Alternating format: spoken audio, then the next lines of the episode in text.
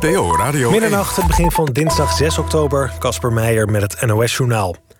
De marechaussee heeft in de vertrekhal van Schiphol... een man in zijn been geschoten... omdat hij met een groot mes stond te zwaaien. Volgens de marechaussee kwam de man steeds dichterbij... en reageerde hij niet op meerdere oproepen om het mes neer te leggen. De man is met een ambulance afgevoerd. Even later is nog een verdachte opgepakt... die samen met de man is gezien. Over een motief is nog niks bekend... Volgens de marechaussee was het niet druk in de hal en was de situatie snel weer onder controle. De artsen van de Amerikaanse president Trump vinden dat hij voldoende is hersteld van zijn coronabesmetting, waardoor hij het ziekenhuis kan verlaten. Hij is volgens een lijfarts nog niet volledig hersteld, maar hij voldoet inmiddels wel aan alle criteria die zijn terugkeer naar het Witte Huis mogelijk maken. Trump twitterde zelf vanavond al dat hij vandaag nog het ziekenhuis zou verlaten. Hij zegt dat hij zich erg goed voelt. En ook schrijft hij dat het niet nodig is om bang te zijn voor COVID-19. In het Veiligheidsberaad zijn vanavond geen concrete maatregelen afgesproken om het aantal coronabesmettingen terug te dringen. De voorzitters van de 25 veiligheidsregio's waren bijeengekomen in Utrecht. Er is afgesproken dat er een strakke landelijke regie moet komen voor de coronamaatregelen. Over een mondkapjesplicht of een avondklok is het in het Veiligheidsberaad niet gegaan. In het dorp Rozenburg in Zuid-Holland is een stille tocht gelopen voor de jongen van 17 die vorige week werd doodgestoken. Meer dan 200 mensen liepen mee. Het waren familieleden, vrienden en buurtbewoners. Het slachtoffer werd vorige week woensdagavond neergestoken. De aanleiding van de steekpartij is nog onduidelijk. Een man van 18 uit Vlaardingen is aangehouden. Hij blijft nog zeker twee weken vastzitten. Het weer. Vannacht trekken er buien over het land. De temperatuur daalt naar een graad of 11.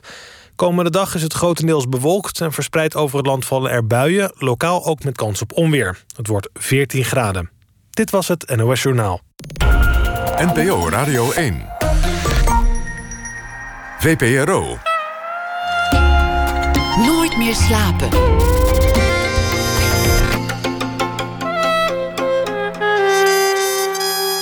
Met Pieter van der Wielen. Goedenacht en dit is Nooit meer slapen. Alles komt goed, heet de nieuwe voorstelling van Orkater. Want dat is het goede nieuws. Alles komt goed. Het minder goede nieuws. Voorlopig komt het helemaal niet goed. Maar dit is niet het moment voor een ijswater-emmer uitdaging. Dus we houden er gewoon op dat alles goed komt op middellange termijn. Leopold Witte en Geert Laagveen werkten dit voorjaar aan een eh, voorstelling. Ze hebben meer eh, succesvolle dingen samen gedaan. Dat ging over het bestaan en over de wereld. En 2020 haalden ze prompt in. En toen zochten ze gezamenlijk troost. En dat deden ze net als de rest van de wereld in dat oude boek uit 1947. De pest van Albert Camus. En dat werd dus ook de voorstelling. Manoushka Segelaar-Breveld is gecast voor de rol van Dr. Rieu, de arts die juist tijdens een epidemie opleeft en het leven eindelijk zin ziet krijgen. De voorstelling gaat nu op reis langs de theaters. Hopen dat uh, corona niet weer roet in het eten gooit. En Manoushka Segelaar-Breveld die is hier. Geboren in Rotterdam in 1970, opgegroeid voor een deel in Suriname. Ze komt uit een uh, prominente Surinaamse familie. Werd al jong uh, muzikaal geacht. En terug in Nederland met wat omzwervingen ging ze dan ook zingen en acteren. En ze heeft inmiddels een hele mooie loopbaan met een lange lijst films en voorstellingen. Manoushka, leuk dat je er weer bent. Vind ik ook. Heel leuk. Het, het, is, het lijkt me heel raar om die voorstelling nu te brengen en te repeteren. Want het gaat over een epidemie. Ja. We zitten erin, maar je weet ook misschien niet helemaal zeker of het allemaal wel doorgaat. Die onzekerheid zou ik ook wel voelen. Ja, nou in die zin is het inderdaad is het raar. Alleen, ik, ik vind het ook wel hoe, hoe dicht op de actualiteit kun je zitten? En dat gevoel, dat is, dat is wel heel fijn. Want we, we gingen al een stuk maken. En toen, ja, en gaandeweg eh, kwamen wat je in je introductie zei... dat Geert en Leopold dachten, ja, ja, maar ja, maar ja, maar ja. En, eh, en werd het dit. Dus daar, daar werd ik ook wel weer heel eh, blij van. Het is, is spannend. En, eh, en, en voor, vooralsnog hopen en bidden we dat we gewoon... Die tour kunnen afmaken dat we met... gewoon over twee weken in première kunnen gaan zonder al te veel gedoe. En met het, met het aantal mensen waarvoor we denken dat we in première gaan en niet voor dertig. Iedereen ging in, in het voorjaar dat boek herlezen. Ja. De pest. Maar jullie hebben er toch wel wat mee gedaan. Het is niet een soort letterlijke versie van dat boek. Nee, of, een theaterbewerking. Nee. Veel andere elementen. Eén daarvan is dat Dr. Rieu een vrouw is. Dus voor het verhaal verder niet zo relevant. Maar een En daarom, en, daarom. Dus dat kan ook Ja. prima. Ja, En die heet ook gewoon Bernard. Dat vind ik ook prima. Dat kan allemaal. ja. Wa- Wat voor figuur is hij volgens jou? Eh, wat, wat, eh, wat ze geworden is in het stuk, of wat ze aan het worden is. eh, ik moet het niet jinxen nu al, maar ehm, is een, een, een, een, een, een vrouw die, die ehm, nou ja, inderdaad ook wel opleeft tijdens, tijdens die pandemie.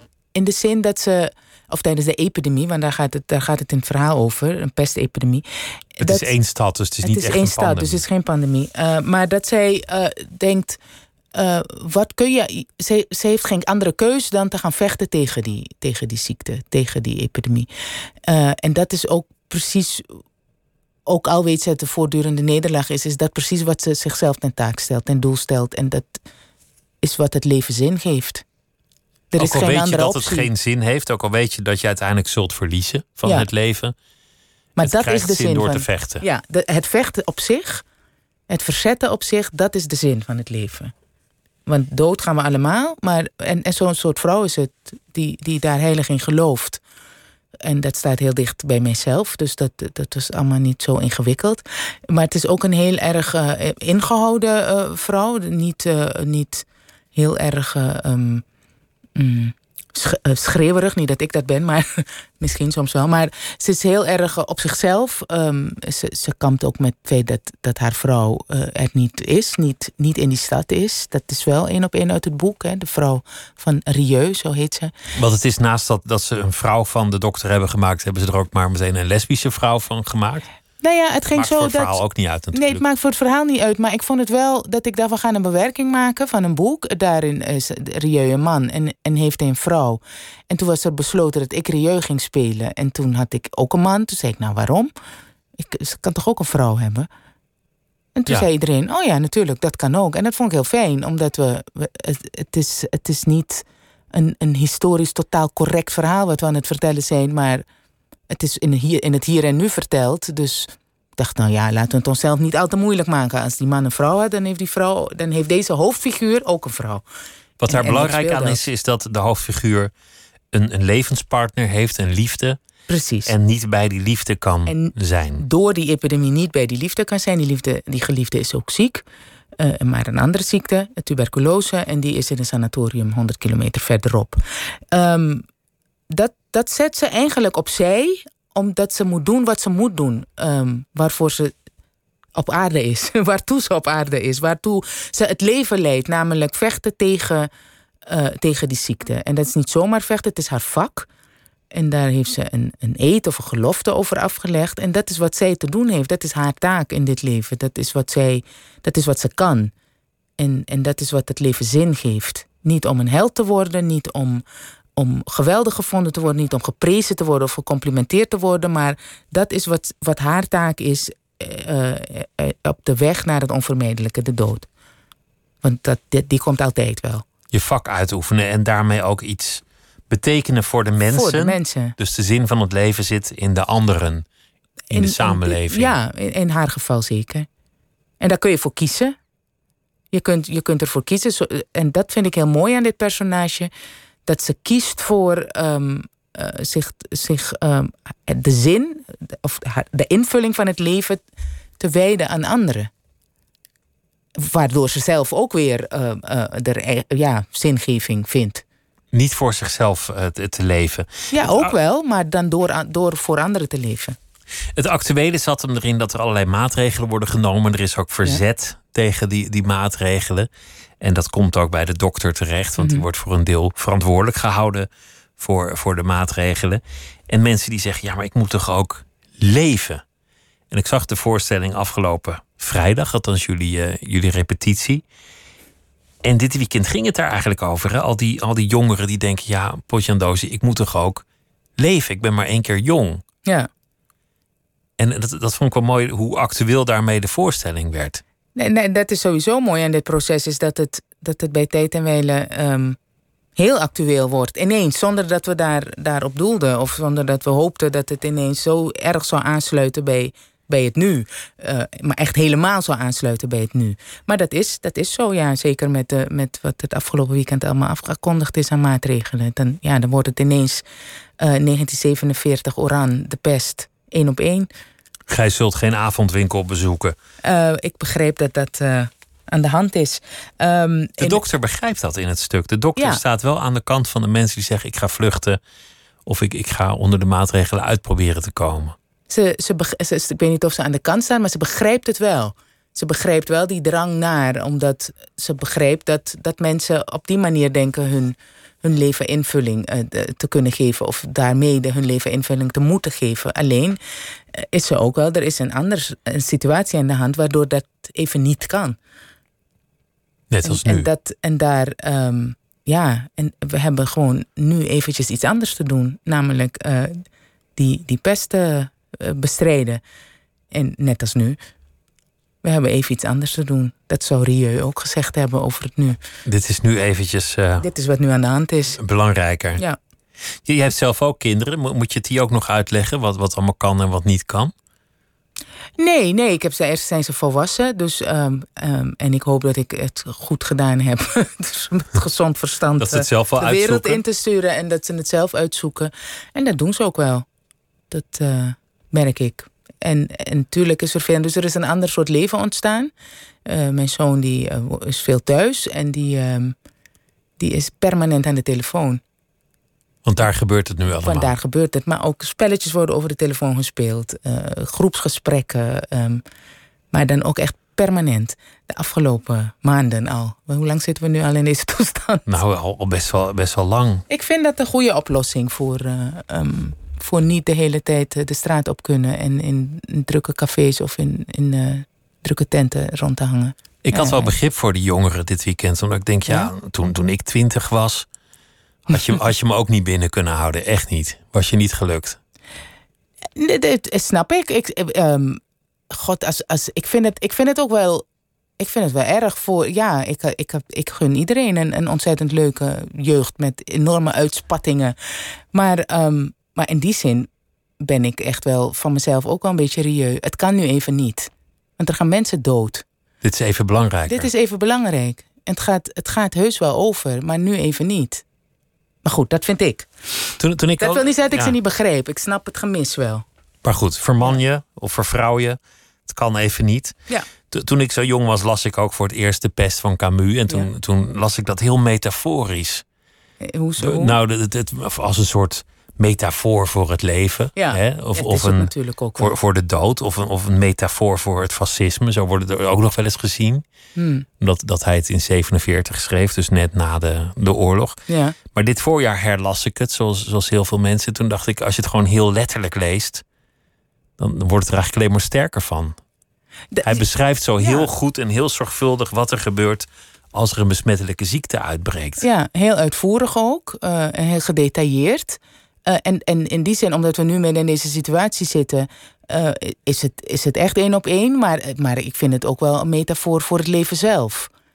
Er, er is altijd een soort van pest. Er is altijd iets waar je tegen moet vechten. Als je het mij vraagt tegen het leven zelf. Eh, en, en hoe maak je die weg naar. eh, wat, wat geeft het leven zin? Eh, en daar, daar staat dit verhaal ook voor. En, en waarom doen we wat we doen? Je kunt, je kunt een aantal dingen doen, althans volgens Camus. Je kunt eh, je van kant maken.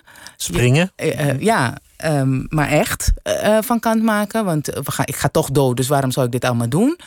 Dat is sowieso de vraag. Ik ga toch dood, dus waarom zou ik dit allemaal doen? En dat is, dat is volgens mij waar dit boek meerdere antwoorden op geeft. Althans, in ieder geval meerdere opties op geeft. Je kunt ehm, een soort van surrogaat eh, zingeving zoeken.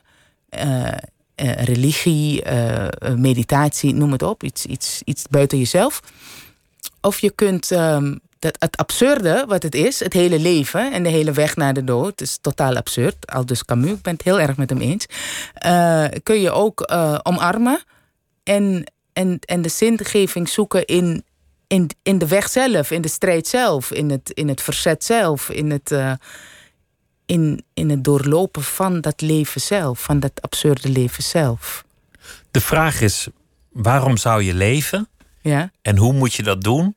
ja, En zin geven aan je leven is eigenlijk een daad van verzet.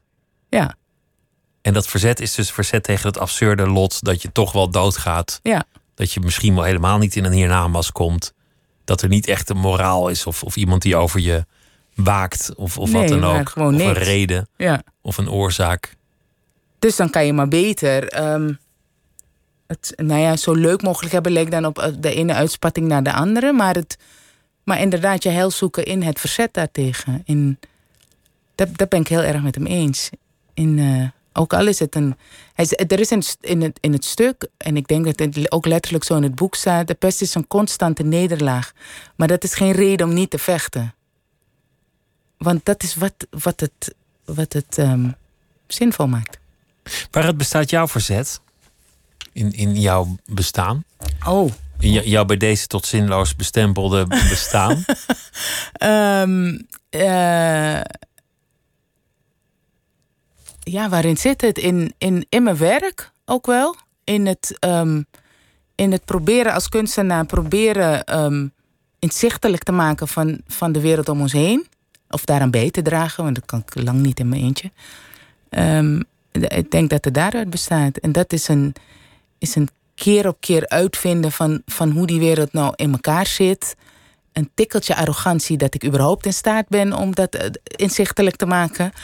Ehm, daarom zei ik ook een poging toe. Maar goed, daar heb je ook wel een bepaalde mate van arrogantie voor nodig. Dat je, dat, in ieder geval dat je- denken dat je het begrijpt. En dat je het een ander kunt uitleggen. In ieder geval op, eh, eh, vanuit een, een, een perspectief. En dat, eh, ehm, dat, dat kan ik goed. Ik kan, ik kan goed eh, toneel spelen. Ik kan goed verhalen vertellen. Dat is wat ik meegekregen heb. eh, of wat ik ontwikkeld heb, hoe je, het, hoe je het ook wil noemen. Ik kan dat gewoon. Net zoals een arts mensen kan genezen. Heeft hij voor geleerd. Ehm, en en daar, daar, probeer ik, ehm, daar, daar probeer ik dat zinloze bestaan zinvol mee te maken. In die zin is er ook wel een overeenkomst tussen theatermakers of kunstenaars en, en een arts. Die zijn bezig met hetzelfde, met dat verzet, met het zingeven aan, Ja. aan een bestaan. Zo groot zou ik het wel willen maken. Ja. Nu lijkt het alsof ik de hele dag zit. Oh, ik ben heel erg zin ge- aan het geven. aan Nee, het vast leven. niet, hè? Maar het is omdat het je die niet. vraag zo stelt. Mijn man is arts en we, we, we eh, hebben het. ehm, we, we hebben het wel eens over ons werk thuis, eh, heel vaak, maar over de overeenkomsten eh, tussen. En, en dat zijn er best wel veel, inderdaad. Dus ik vind het heel grappig, of grappig, heel leuk dat je dit zegt nu. Wat zijn, wat zijn dan die overeenkomsten? Nou ja, dat je hebt te maken met, met iets wat andere mensen ehm, op een bepaalde manier begrepen, eh, anders uit te leggen, eh, ze op een andere manier ernaar te laten kijken. Dat doet een arts voor een deel ook. Ehm, een andere arts, niet mijn man, maar een andere arts heeft ooit gezegd: Ja, joh, ik ben, het is een beetje oplappen wat ik doe. Ik kan niet echt mensen genezen. Ehm, dat is niet helemaal waar, maar, maar ik begreep wel, het, het was een oncoloog, dus ik, dat snapte ik wel. Daar gaan veel mensen sterven aan kanker. Ehm, maar ik, ik snap wel dat, dat het, de eindeloze inzet om het, om het inzichtelijk te maken voor mensen hoe, hoe zo'n ziekte verloopt, eh, eh, wat, kan, wat niet kan, wat, eh, eh, wat mogelijk kan helpen, wat misschien eh, een goede aanpak is. Eh, dat is een, is, een, is een gift, vind ik, bij artsen met name. En ehm, om, om iets dat we, gewone mensen die niks van medicijnen weten niet begrepen, of altijd vanuit een bepaald perspectief eh, te horen kregen, om dat begrijpelijker te maken. En dat is kunst op een bepaalde manier natuurlijk ook. Je geeft een soort Dat diagnose of, of een inzicht. Ja, niet alleen maar een diagnose, want de diagnose is wat het is. Dan, dan zeg je, je hebt dit en dit en... en, en Je hebt COVID-19 of wat Ja. dan ook. Ja, maar, maar hoe, hoe het zich ontwikkelt, of wat de ontwikkelingen zijn rondom, of wat er mogelijk kan gebeuren, of wat mogelijk de gevolgen zijn. En zeker bij COVID-19 zijn kun je alle kanten op, eh, in de zin van dat, dat er eh, nog heel veel onduidelijkheid bestaat over wat, wat als je dat virus hebt, wat er precies gebeurt in het lichaam. Daar komen ze ook per dag ongeveer achter. eh, ik- las laatst ook weer dat, dat je smaak- en geurverlies eh, mogelijk samenhangt met de chaos die dat virus veroorzaakt in je hersenen. Nou goed, er zijn allerlei onderzoeken gaande daarover. Maar ehm, ik denk dat als we het gewoon zo zouden lezen, dan begrijp je er helemaal niks van. En dan zijn er mensen die hebben daarvoor geleerd, dat is hun vak, die kunnen dat uitleggen op een manier dat ik het begrijp. En dat doet een theatermaker ook, in zekere zin. Ik vind dat kunstenaars eh, dat doen, of in ieder geval zouden moeten doen. Orde scheppen in de chaos. Voor een deel wel, ja. In ieder geval een perspectief bieden. Een perspectief in de, in de verwarring Ja. bieden. Ja, Wa- Wanneer wist je dat dat een beroep zou kunnen worden? Want, want je hebt ook nog wel een tijdje andere studies gedaan. Ik weet Ja. eigenlijk niet of je die ooit, hebt afgemaakt, maar Ja, ik heb, ik heb het wel afgemaakt en ik heb er zelfs een tijdje in gewerkt. En in het ontwikkelingswerk zat ik. Ehm, wanneer ontdekte ik. ehm, een ontwikkelingswerk is een soort maatschappelijk werk. Ja, ja echt. eh, ehm, eh, dat was trouwens ook. Er is een andere wereld eh, dan de wereld waarin we leven. En daar eh, gebeuren er hele andere dingen dan dat wij het, hoe, hoe- dat wij dat hebben hier. Het, leven wordt op een andere manier geleid. Eh, de de problematiek aan die kant van de, van de aardbol is anders dan dat wij het kennen. Een ander soort problematiek, bijvoorbeeld honger. Of bijvoorbeeld enorme armoede. Of bijvoorbeeld weinig ontwikkeling. Of een andere ontwikkeling. En dat, dat probeerde ik ehm, in dat ontwikkelingswerk inzichtelijk te maken voor mensen hier. Dus eh, eigenlijk heb ik nooit iets anders gedaan dan geprobeerd om eh, vanuit een ander perspectief naar, naar een probleem of naar een gebeurtenis of om naar de wereld om ons heen te kijken. En ook daarin, dat, dat is wel echt werk wat gaat over de ander. Over, over, het heeft een soort sociale motivatie. Dat, dat is niet alleen omdat dat je het voor jezelf doet. Ja, eh, allebei, allebei denk ik. Tuurlijk doe ik het ook voor mezelf. en Ik probeer het zelf ook te begrijpen. Dus, eh, ehm, en ik hoop dat ik daarmee andere mensen mee kan nemen in, in, in, een, in een ander perspectief. Of, of, of mensen kan, kan raken ehm, met, met de manier waarop ik dat zie. Toen, toen jij dat studeerde en, en, en dat werk deed, Mhm. trad je toen ook al op daarnaast? Eh, ja, als zangeres. Want ik moest toch ergens mijn geld mee verdienen. En zo makkelijk ging dat? Nou, tijdens mijn studie dan. Ja, nou ja, ik, ik, ben, ik ben met muziek opgegroeid en ik, ik zong in het kerkkoor. Nee, dat dat, eh, vond ik leuker dan in een winkel staan eh, kleding verkopen of bij, in de supermarkt brood.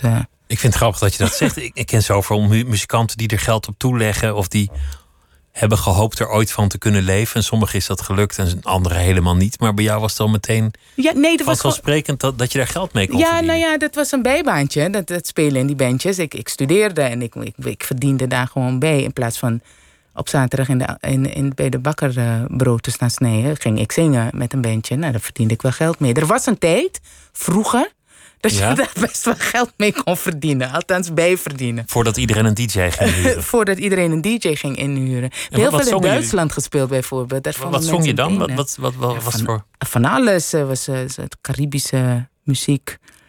Dat vonden mensen in Duitsland heel erg leuk.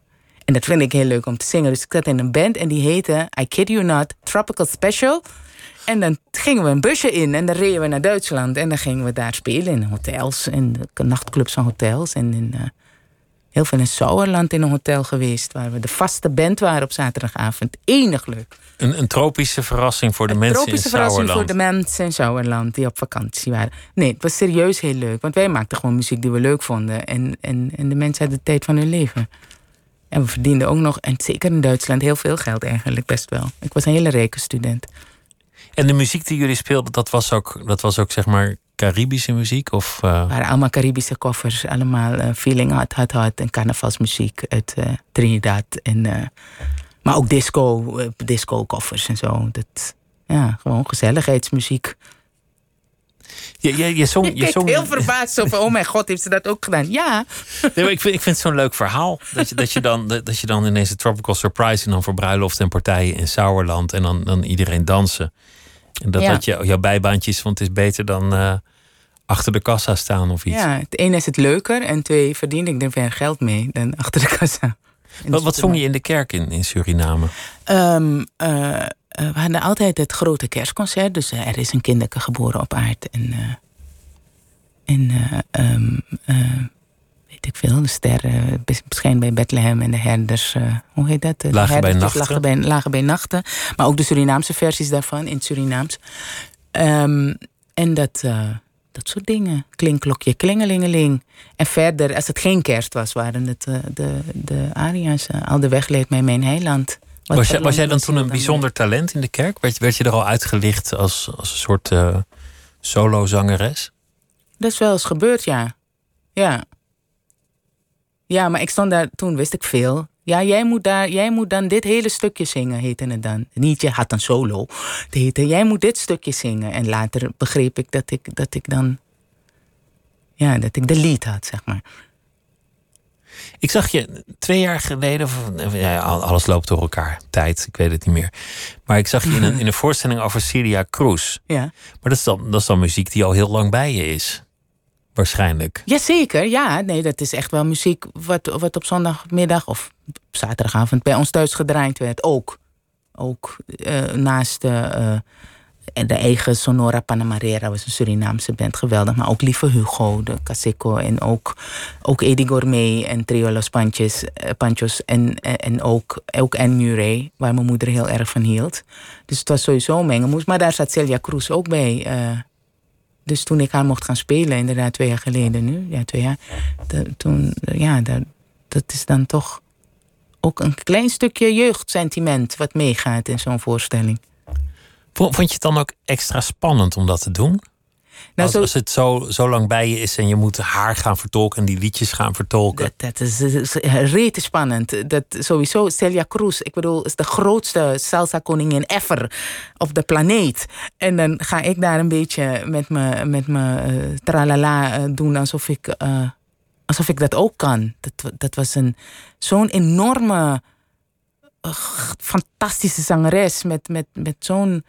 Dat levensverhaal, dat, ik, ik wist daar weinig van voor ik naar die voorstelling ging. Ja. Dat, dat is natuurlijk elke, elke, elke minuut ja. verrassend en spannend. Ja, dat, dat, dat is ook iets waar, waar ik achter gekomen ben. Want, want vroeger was ze gewoon een soort, ja, wat, wat weet ik veel, wat Madonna is geweest voor heel veel mensen was zij voor, uh, voor, voor Cuba en, en, en vooral voor Cubanen buiten, um, nadat Fidel Castro had overgenomen, voor Cubanen buiten uh, Cuba. Dus het was echt een enorme ster, een enorme grootse, grootse zangeres. En, uh, en dat levensverhaal, dat, dat leerde ik eigenlijk pas later kennen. Ze was gewoon een superster en later begreep ik dan dat ze ook nog eens een keer gevlucht was. En, en hoe en nooit meer terug was gegaan. En uh, dat ze daar ook nooit meer mocht komen. Ik wist bijvoorbeeld niet dat we de voorstelling gingen maken dat op Cuba haar muziek ook gewoon echt niet meer gedraaid mag worden. Nog steeds niet.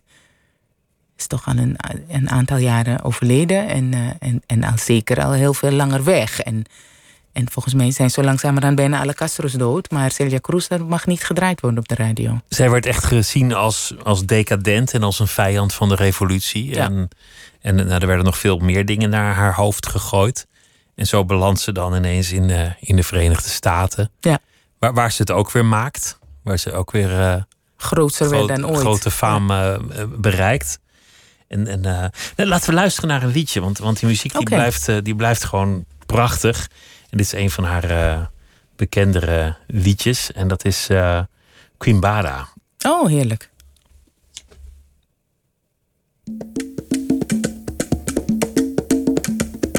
Kimbara kumbara kumba kimbamba Kimbara kumbara kumba kimbamba Kimbara kumbara kumba kimbamba Kimbara kumbara kumba kimbamba Hey mama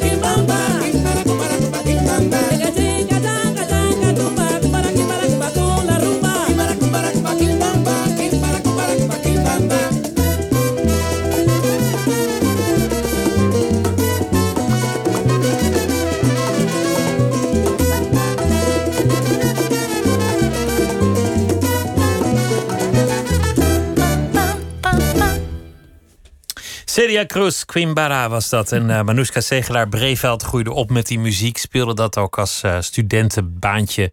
Onder meer uh, met, met, met haar band in Duitsland op bruiloften en partijen. We begonnen over De Pest van Albert Camus. Want dat is een boek dat aan de basis ligt van de nieuwe voorstelling van, van, van en anderen. Die heet Alles komt goed. En toen, uh, toen hadden we het over het absurdisme, de filosofie van Camus. Dat eigenlijk alles verzet is tegen de zinloosheid van het leven. En ook in een epidemie geldt dat eigenlijk. Je moet je verzetten. En juist door de strijd aan te gaan kun je verbinden met anderen. En daar ergens zal de zin van het leven zich bevinden.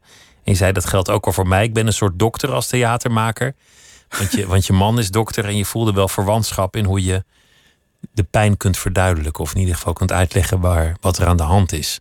Orde in de chaos scheppen. Ja, nou ja, van een, een bepaald een ander perspectief voorleggen.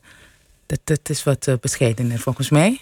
Dan de pijn verzachten. Ja, misschien wel met theater. Ja, dat is wel wat theater doet. Als het heel goed is. Ja, als het goed is, verzachten we de pijn. Ja. Als het heel slecht is, doet het, doet het alleen maar pijn. En ook dat is goed. En dat, nou ja, dat kan af en toe af en toe gebeuren. Ja, nou, ja precies dat. Het kan af en toe gebeuren en, en, uh, en dat is maar goed ook.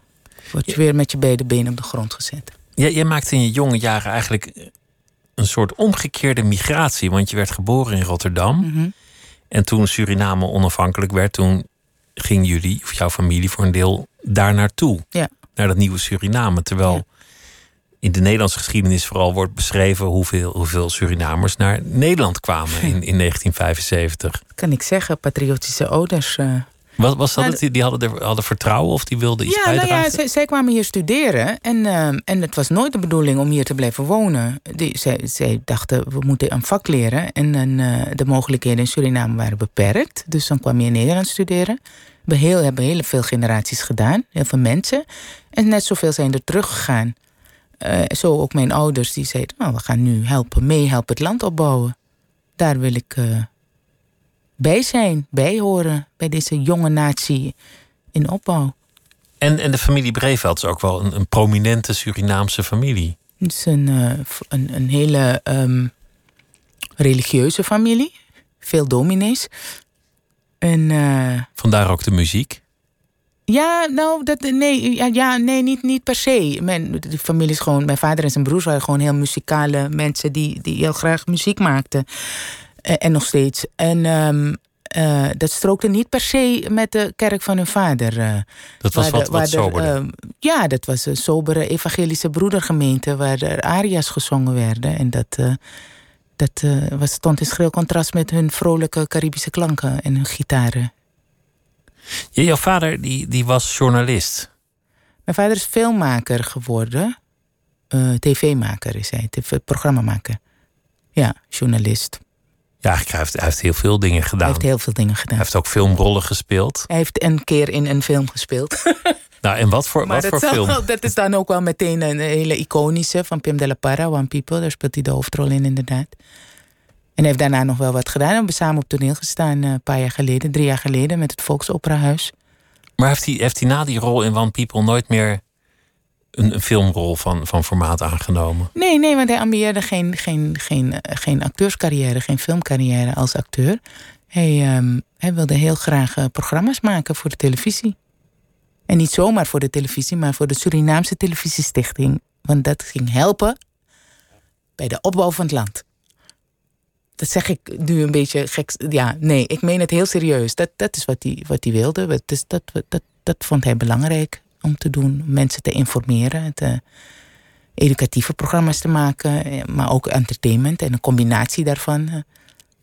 Ik, ik heb jouw vader met enige regelmaat in programma's over Suriname of in documentaires, soms ook historisch, zien langskomen. Ja. Laatst nog was er iets gemaakt over One People. Ja. Ook wel over de geschiedenis van de onafhankelijkheid, over, over Bouters, over allerlei dingen kom je je vader tegen. Ja.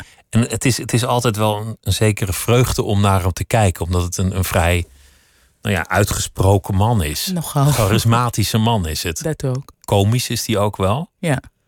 Ja, hij is, hij is een, eh, nou ja, alles wat je zegt, dat, dat is hij inderdaad. Hij is vooral een enorme optimist. Hij is eh, een, met, een met een hele geloof in, in, in eigen kunnen. En, en niet in zijn eigen kunnen, maar in het eigen kunnen van de mensen. In die zin is hij een soort, eh, is, plicht hij een, een, een verzet in het leven. Dat ze weergaan niet kent. Daar om, om, om, ja, om het zinvol te maken. Vanuit zijn perspectief uiteraard. Als, jullie politieke meningsverschillen hebben, en ik kan me best voorstellen dat het wel eens is voorgekomen in de geschiedenis, Enorme. staat het dan ook persoonlijk tussen jullie in? Nou, we hebben heel erg eh, gewerkt naar, eh, om dat niet tussen ons in te laten staan. Omdat je op een bepaald niveau vader en dochter eh, wil zijn en blijven. Ik hou heel erg heel veel van mijn vader en hij van mij. En, eh, en dat, ehm, ja, dat, dat is ons altijd meer waard geweest dan, dan wat voor politieke eh, discussie dan ook. Dat wil niet zeggen dat het niet. Dat, er liggen mijlen ver uit elkaar. Het kan knetteren aan tafel. Jazeker, ja. Maar familie, die band, dat zal het altijd overstijgen. Ja, absoluut. En nu zo, het, eh, zoals hij zou zeggen, het is nog niet zo ver, maar goed, het einde nadert. Dit is helemaal niet zo, maar zo, hij is natuurlijk wat ouder nu, nu al helemaal niet meer. Dat, dat Dan zou ga je niet meer daar moeilijk over doen. Nee, dat, dat zou wel heel erg zonde zijn. Hoe vond hij het dat je uiteindelijk in Nederland bent komen te wonen en, en leven? Eh, Mijn vader heeft, heeft mij en mijn zussen altijd vrijgelaten in, in, in, in wat we zelf wilden en wat, wat we zelf eh, goed vonden voor onszelf. Dat is heel fijn als je niet een vader hebt die de hele tijd van alles van je verlangt.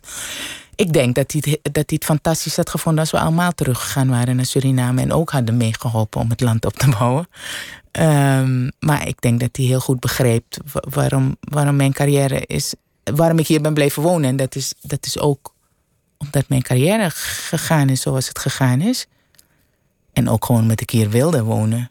En, eh, en dat begrijpt hij heel goed. En, en hij, hij is, eh, en dat, dat zegt hij ook heel vaak, heel trots op alles wat ik doe en zo. Dus he's good. He's okay with it. Hoe, wa- hoe was dat voor jou eigenlijk om, om na die. Nou ja, je, je had hier je allerjongste jaren meegebracht, maar waarschijnlijk niet heel veel herinneringen aan. Nee. Althans, mijn herinneringen beginnen rond mijn vierde, dus dat zal wel. Ja, ik was net daarvoor eh, Ja. terug naar Suriname. Ja. Maar toen je hier terugkwam, ja? wa- wa- was dat meteen dat je dacht: oh, hier ga ik wonen? Of was het, was het ingewikkelder? Nee, helemaal niet. Ik kwam evenals mijn ouders kwam ik om te studeren en ik zou vooral meteen en direct teruggaan. Want ja, dat was nooit de wens geweest, is nooit de wens geweest. St- studeren wel. En, ehm, en dan meteen terug. Want ja, dat, dat was toch wat usance was. Je kwam, je kwam studeren en dan ging je terug. Alleen terwijl ik hier zat, veranderde er nogal wat op allerlei gebieden in Suriname. Dat, ehm, en, en er gebeurde hier ook van alles. Uh, bijvoorbeeld dat ik mijn man tegenkwam en bijvoorbeeld dat ik kinderen kreeg. En, um, en toen, uh, nou ja, toen bleven we hier. We hebben nog wel serieus overwogen om, om terug te gaan, maar het, ja, het is er gewoon nooit van gekomen. Nou ja, zo gaat het leven, denk ik dan. Zo, zo gaat het leven. Ja. Je, je hebt eigenlijk nog niet verteld hoe het kwam dat je op een zeker ogenblik echt fulltime actrice werd. Oh, ja, dat is ook zo. Ja, dat, dat, ik ben er een beetje ingerold. Maar, maar toen ik er eenmaal zat, toen dacht ik, oh, maar dit is leuk. En ik, ik, werkelijk, ik wilde vroeger als kind en ook als tiener wilde ik altijd zangeres worden. Maar dan zangeres op uh, jazzzangeres. En dan in een, in een, in een kroeg um, of een tent, een jazzclub eigenlijk. Niet een kroeg, maar echt een jazzclub. Een rokerige jazzclub met whisky en een oude oude, dikke pianist en, uh, en, een, en een trompetist die fantastischer speelde dan Miles Davis.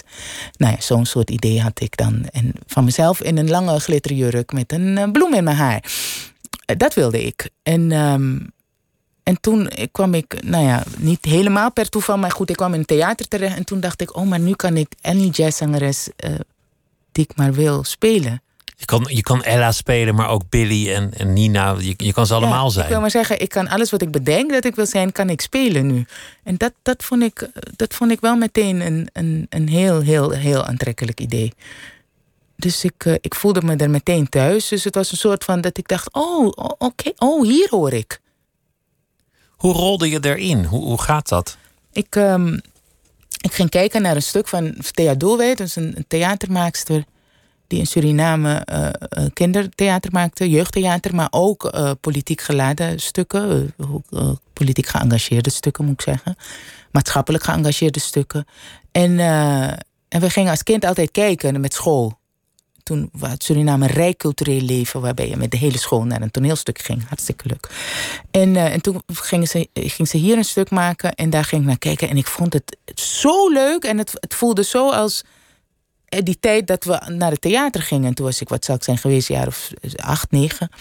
En, um, en toen zei ik dat, want ik kende haar. En ik kende ook de, de muzikanten waarmee ze werkte. Harto Soumodiharjo onder andere. En ik zei, ook wil ook meedoen. Maar dat zei ik eigenlijk uit een soort van enthousiasme. En toen belde ze op een dag. Ja, maar um, we hebben eigenlijk nog wel een zangeres nodig. Lijkt het je leuk? En toen zei ik iets van, ja joh, dat is goed. Ja, maar er moet ook iets gespeeld worden. Ik zeg, ja joh, dat is ook goed. Geen idee, hè? Ik zei, ja, prima, doe maar, weet ik veel. En um, nou ja, goed, zo, zo deed ik met hem mee in een stuk. Ik wist nog van, van ik wist helemaal niks. En, um, en dat heb ik bij hun een soort beetje inzicht gekregen in. En toen kwam ik John Leerdam tegen. Die was toen net artistiek leider bij Cosmic Theater geworden. Na Norman de Palm en Felix de Roy. En, uh, en, hij, uh, en hij zei, oh, maar jij moet spelen. Ik zei, ja, het is goed. Geen idee, nog steeds. Maar goed, toen belandde ik bij Cosmic Theater. En toen, toen werd het, begon het serieuze vormen aan te nemen. En, uh, en begon ik ook steeds meer, dat ik, nou wat ik net zei, hè, dat ik denk, oh, dit is, oh, hier hoor ik. En dat, ja, nou ja, goed, dat, dat werd steeds meer en meer en meer. En uh, van Cosmic naar, ik ging, ik in een televisieserie. En een televisieserie weer bij een andere club. En... Uh, en, en Cosmic die, die, werd ook wel wat, wat groter. En toen, uh, toen ging ik auditie doen bij, bij, het, bij het Nationaal Toneel. Toen nog, Nederlands Theater. En nooit gedacht, ik wil eigenlijk misschien nu eens iets anders doen. Nee. Nooit zo'n moment gekomen. Nee, nooit niet. En het, het, misschien is het, ik, ik kom elke keer tot nu toe, en nu al, uh, ja, weet ik veel, 25 jaar, steeds um, leukere mensen. Of ik denk, oh, dit is leuk. Oh, deze zijn nog leuker. Oh, maar hier is het echt heel leuk. Dus zo, zoals nu bij Orkater heb ik het zo ontzettend naar mijn zin. Ik, heb nooit, ik ben nooit ergens vast bij een gezelschap geweest. Ik heb, ik heb heel met grote regelmaat bij Cosmic Theater gespeeld. Ik heb, ik heb veel bij Urban, uh, Urban Myth uh, in Amsterdam gespeeld. Ik ben het Nationaal Toneel heb ik een seizoen gezeten. Ik uh, één stuk gemaakt, een half seizoen. En, maar ook bij Matza Producties in Den Bosch. Um, en, en nu bij Orkater. Ik, ik, ik, ik, steeds leuke, nieuwe mensen die mooie dingen maken. Waar ik aan mee mag doen. Ik heb geen enkel reden om, gehad om te denken: nou nee, nu ga ik iets anders doen. En, ik- en ik wissel het af met televisie en, en film. Dus dat is, ja. Rijk geschakeerd eh, bestaan. ik vind het een heel prettig bestaan. Ik vind het een, een hele fijne zingeving. Dit, eh.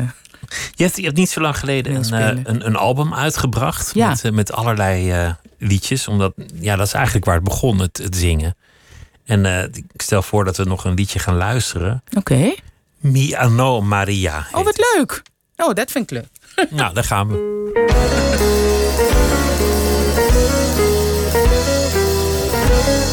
Miano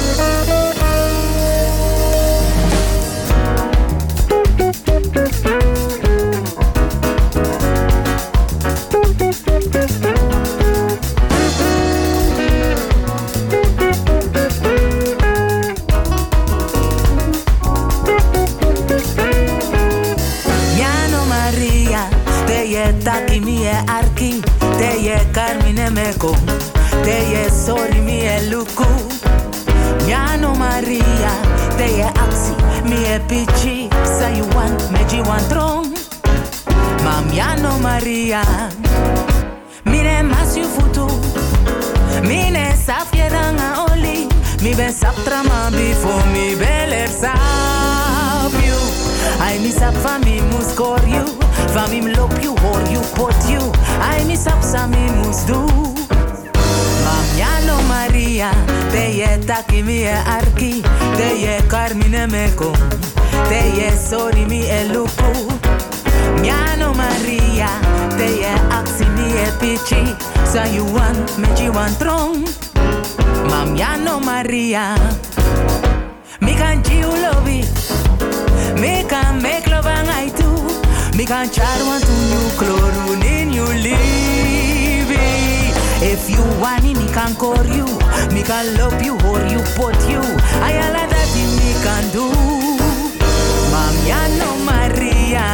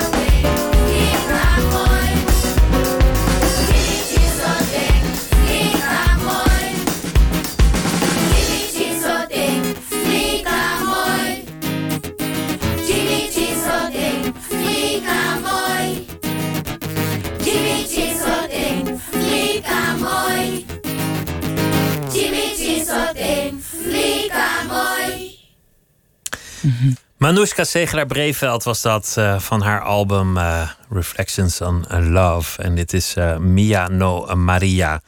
En dat, is, dat is nog heel recent eigenlijk, dit album, toch? Van, van Ja, dit jaar? was in, in, nee, dit jaar zelfs. In april is die uitgekomen. En de bedoeling was dat ik daar leuk mee de, de boer op zou. Maar ja, toen kwam corona got in the way. 2020 eh, heeft je ook daar, net als iedereen, ingehaald. Yes, helaas wel. Maar goed, de muziek is er. Ehm, en dat gaat nooit meer weg. Dus dat is ook wel goed. En dat- ja, nou ja, het komt wel weer een keer. Ik, ik heb niks te klagen. Ik ga zo meteen een prachtig stuk spelen. Ehm, eh, dat alles komt goed bij Orkater. En dat is.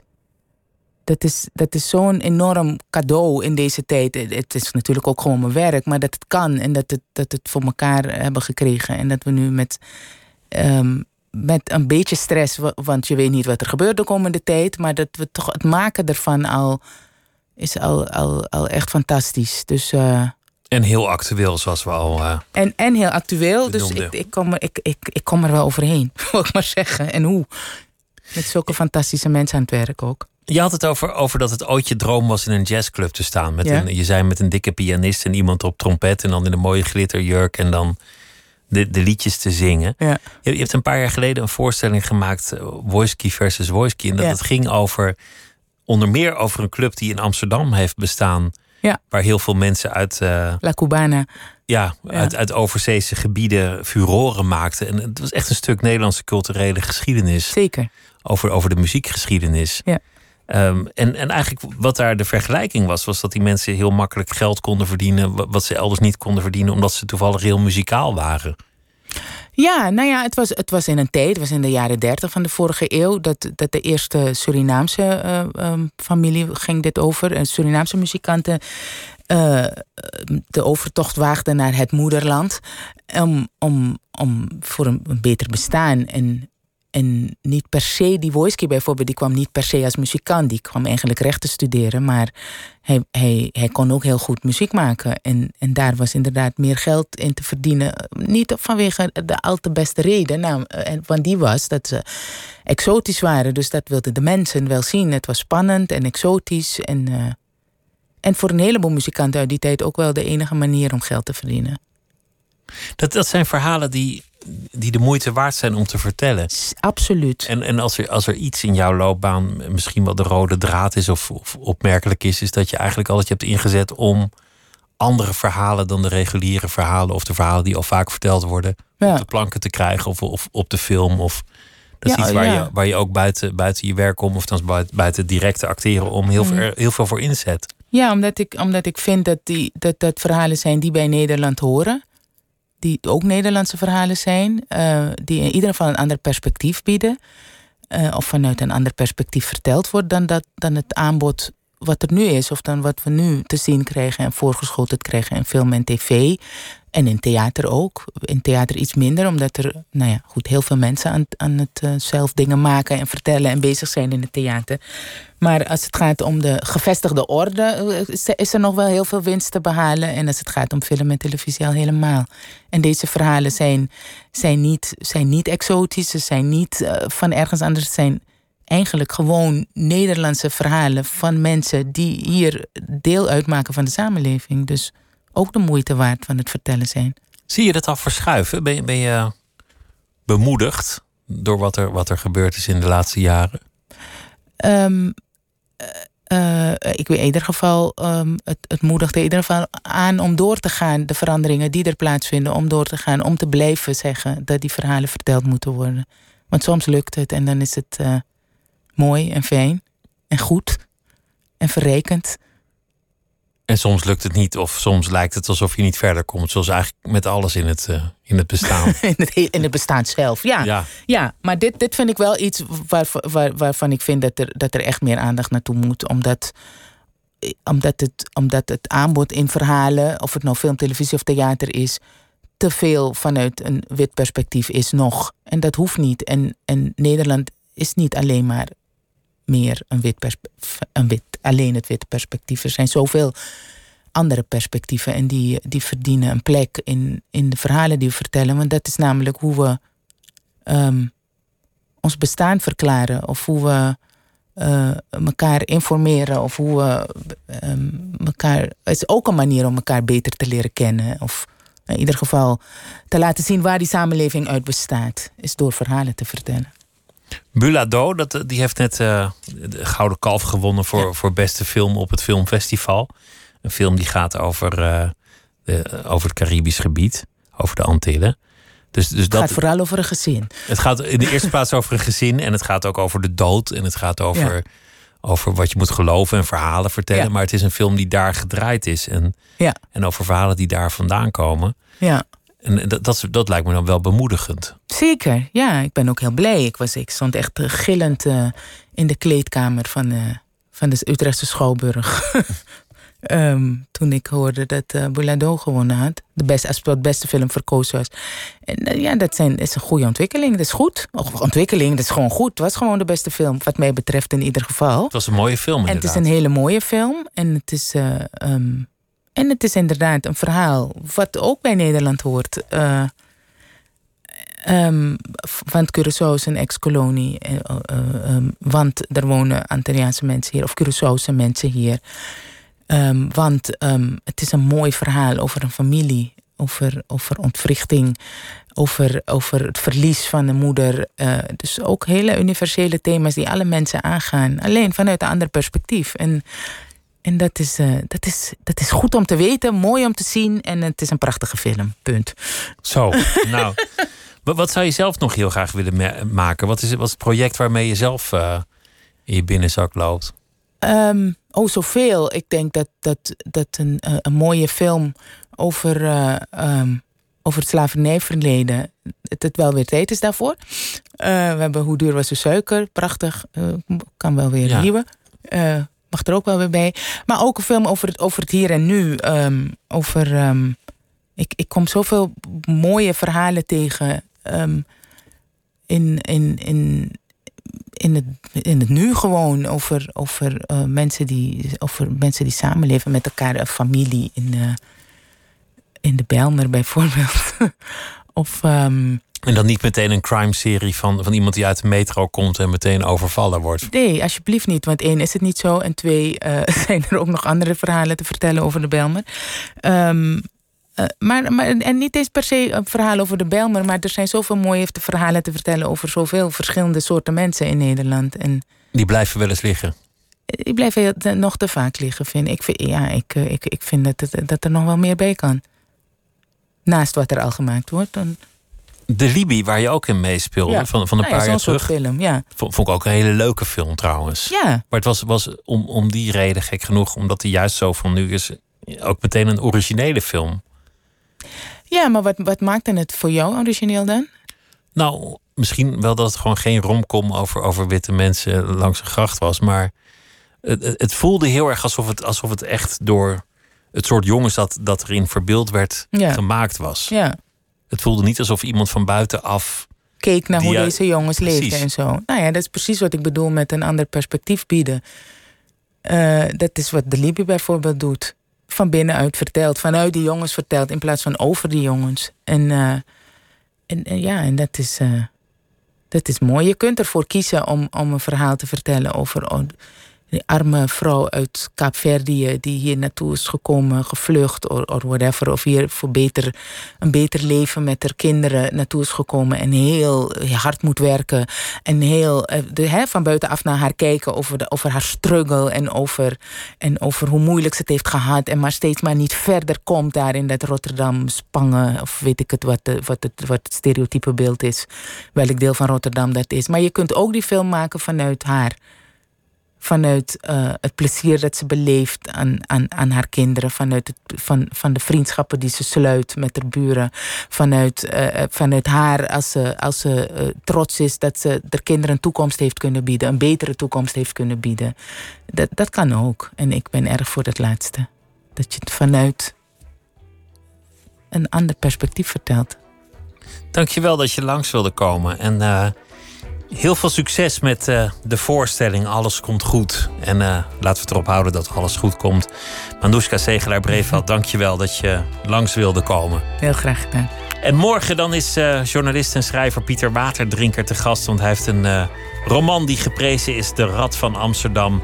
En zometeen bij Miss Podcast komt Francis van Broekhuizen over de vloer. Een hele goede nacht en tot morgen.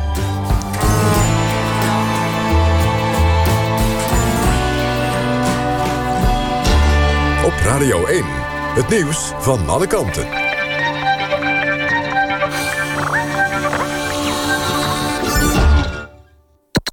NPO Radio 1.